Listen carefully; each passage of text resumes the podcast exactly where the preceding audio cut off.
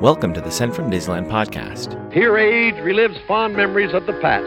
If it's your first time joining us, welcome. On this podcast, we'll take a journey into the past and explore Disneyland and Disneyland history with mementos, snapshots, and postcards sent from Disneyland from 1955 to the present. The postcards from this episode will be viewable on Instagram at Sent from Disneyland or on my website, sentfromdisneyland.com. Today I'm starting off by thanking my patrons from patreon.com. You can join in and receive mail from my desk or for my trips to Disneyland. I'm currently working on some new patron benefits. Patrons can sign up for as little as a dollar per month. Special thanks to Random Olive, the first patron to this podcast, and to the e-ticket patrons Tania, Eric Daniels, Monica Seats Vega, Joe Gamble, Scott Booker, Russ Romano, Michael and Christina Cross, Mary Henderson, and Sheila Harry. C-ticket patrons Serious Inquiries Only, Debbie Weinstein, Jennifer Schneep, Ruby McDowell, Grace Coate, Scott Cagle, and Ben and Noel Bruning, B ticket patron the Disney Rewind podcast, and to the A ticket patrons Elise Sharp, Zealot Infinity, Alexis Robles, Maggie and Henry Byers, Angelica Nablock, and the All Aboard podcast. I am your host, your post host Clocky, and today we have two postcards sent from Disneyland. The front of our first postcard has a lost safari who managed to climb up a tree to escape the rhinoceros below. On the back it reads Trapped Safari. A hunting party finds itself trapped by an angry rhinoceros while hungry hyenas hopefully await a chance to share in the prey. One of the many surprises in store for Disneyland guests as they cruise down the rivers of the world in Adventureland. It's postmarked July 5, 1968, with a Buena Park cancel and a blue 5 cent George Washington postage stamp, Scott number 1283. I assume they visit the park on Tuesday and Wednesday, July 2nd and 3rd. When park hours were from 8 a.m. to midnight both days, and the weather was a high of 78 and a low of 54 on Tuesday, and a high of 80 and a low of 59 on Wednesday. It's addressed to a Donald Johnston of Marshall, Michigan. It reads Hi, Don and all. Spent Tuesday and Wednesday at Disneyland. Had a great time. It's unbelievable the things they can do here. Real nice weather all the time we were here. Temperatures in the 80s. Saturday we should be in Monterey, California, at Mr. and Mrs. Richard Weyer's. We will then be heading back towards home. Maurice. I'm surprised I had not mentioned this week's Imagineer in other episodes. Wathel Rogers was known as Mr. Audio Animatronics. He was born in 1919 in Stratton, Colorado, and started tinkering and making toys as a boy. In high school, he took radio parts and scrap metal and made more elaborate toys. Following high school, Rogers moved to Los Angeles and applied for a job at the Disney Studios. His portfolio was good, but they suggested he get a bit more training. Like many other animators, he enrolled at the Chouinard Institute and was hired by Disney two years later. He began working on Pinocchio and Bambi, as well as some Donald Duck shorts. Rogers left the studios in 1943 and enlisted in the Marines. When he returned from World War II, he was rehired by Disney and worked on Cinderella, Alice in Wonderland, Lady and the Tramp, and Sleeping Beauty. He continued to tinker and was a model train enthusiast. Walt learned of these talents and hobbies and asked Rogers to join Harriet Burns and Fred Joerger in the model shop for Disneyland. Rogers was great at making models and miniatures and took some of the Disneyland concept art and made a three dimensional model of Main Street USA. Walt had Rogers work on a special project which was the beginning of audio animatronics.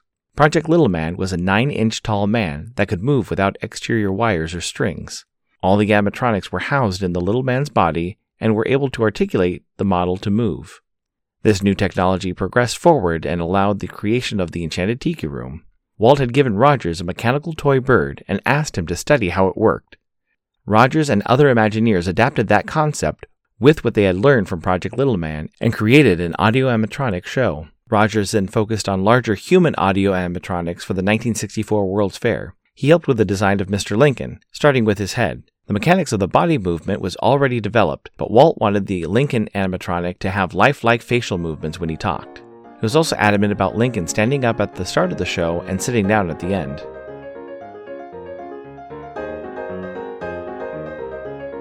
Last week's vintage Sunday stamp sale went quickly.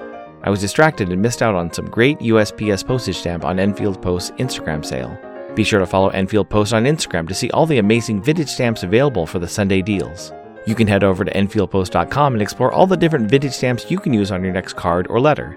That's E N F I E L D P O S T on Instagram and EnfieldPost.com for your wedding and vintage postage needs.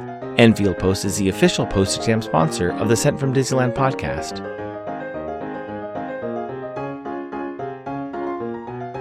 The front of our next postcard has the exterior of the Carousel of Progress. You can see guests walking off the attraction and the large General Electric sign above the show building. If you look closely on the right hand side of the postcard, you can see the People Mover. On the back it reads Carousel of Progress, Tomorrowland. A new and exciting experience awaits visitors in General Electric's Carousel of Progress. Unique rotating theaters become magic time tunnels as they bring guests into the homes of yesterday, today, and tomorrow in a living story of man's progress through electricity.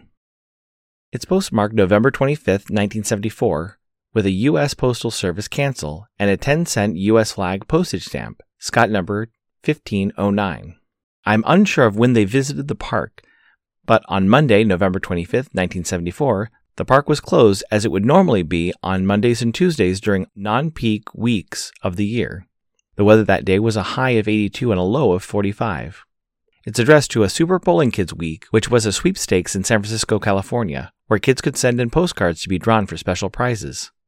It reads I would like to get two tickets to Kids Week. Connie Ephraim, age 12, Alameda, California. I chose this postcard because it features the Carousel of Progress. It is currently the only mailed postcard which features the attraction in my collection. Originally, the Carousel of Progress debuted at the 1964 World's Fair, and Wathel Rogers worked directly with the audio animatronics, even so far as to sit in a chair with a harness to train the audiomatronics to work. There's even film of him in the harness demonstrating how the audio animatronics work on a Walt Disney's Wonderful World of Color episode entitled Disneyland Goes to the World's Fair, which aired on May 17, 1964. Walt mentions how the actor in the chair must exaggerate their gestures in order to make the audio animatronic look more realistic. I'll put a link in the show notes to the segment of the episode. Rogers also worked on the attraction which replaced the Carousel of Progress in Disneyland's Tomorrowland, America Sings. Being known as Mr. Audio Animatronic, he worked on many attractions including Pirates of the Caribbean, Walt Disney World's Hall of Presidents, and even oversaw the opening of Horizons in Epcot in 1983. He continued to work for Walt Disney Imagineering until 1987. Rogers then retired to Sedona, Arizona, where he painted landscapes. He died in August of 2000. Rogers was made a Disney legend in 1995. He has windows on both main streets, Disneyland and Walt Disney World, as well as Haunted Mansion tombstones in both parks. It reads, Here rests Wathel R. Bender. He rode to glory on a fender. Peacefully rest. This incoming postcard is sponsored by the Art Throwdown. Art Throwdown, or ATD, is an online craft hour on Instagram starting at 9 p.m. Eastern, 6 Pacific. I was on at the end of last Monday's ATD, hosted by paper artist Russ Romano. Russ was working on making character letters, and I popped in to showcase a postcard pack of national parks I'd received. Some of the locations were the same, and we compared the differences with each artist's interpretation. Each host brings something a little different to each show. I'll list some of the regular hosts, or you can follow Russ Romano 2021 on Instagram. The front of my incoming postcard has Mickey Mouse in a fancy blue and white outfit, with the Walt Disney World's 50th celebration logo and the tagline, The World's Most Magical Celebration, written at the bottom of the postcard. There are also some stars and fireworks which move. It's postmarked April 28, 2022, with an Orlando, Florida cancel and a 2018 Frozen Treats Scratch and Sniff Forever postage stamp, Scott number 5287. It reads Hello from Disney World. The weather is beautiful. Just enjoyed a Dole Whip. Have a magical day, Bobby Kraus. Thank you so much for the postcard, Bobby. Based on the postmark, I sent Bobby a postcard from Disneyland the same day she sent me one from Walt Disney World. This is currently my favorite postcard available at the Walt Disney World Resort. It's a lenticular postcard which gives the card's image a three dimensional look. This postcard also has one of my favorite stamps.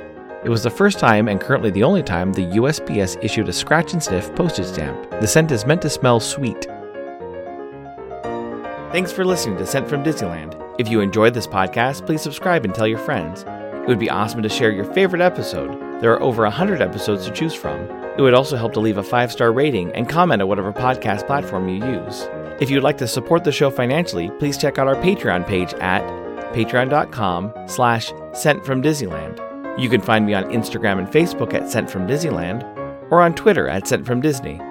For questions and comments, send me a postcard addressed to Sent from Disneyland, P.O. Box 44, Hood, California 95639. This podcast is not affiliated with Disney, the United States Postal Service, or any post office or Disney properties. Opinions expressed on this podcast belong to its host and guests of the Sent from Disneyland podcast.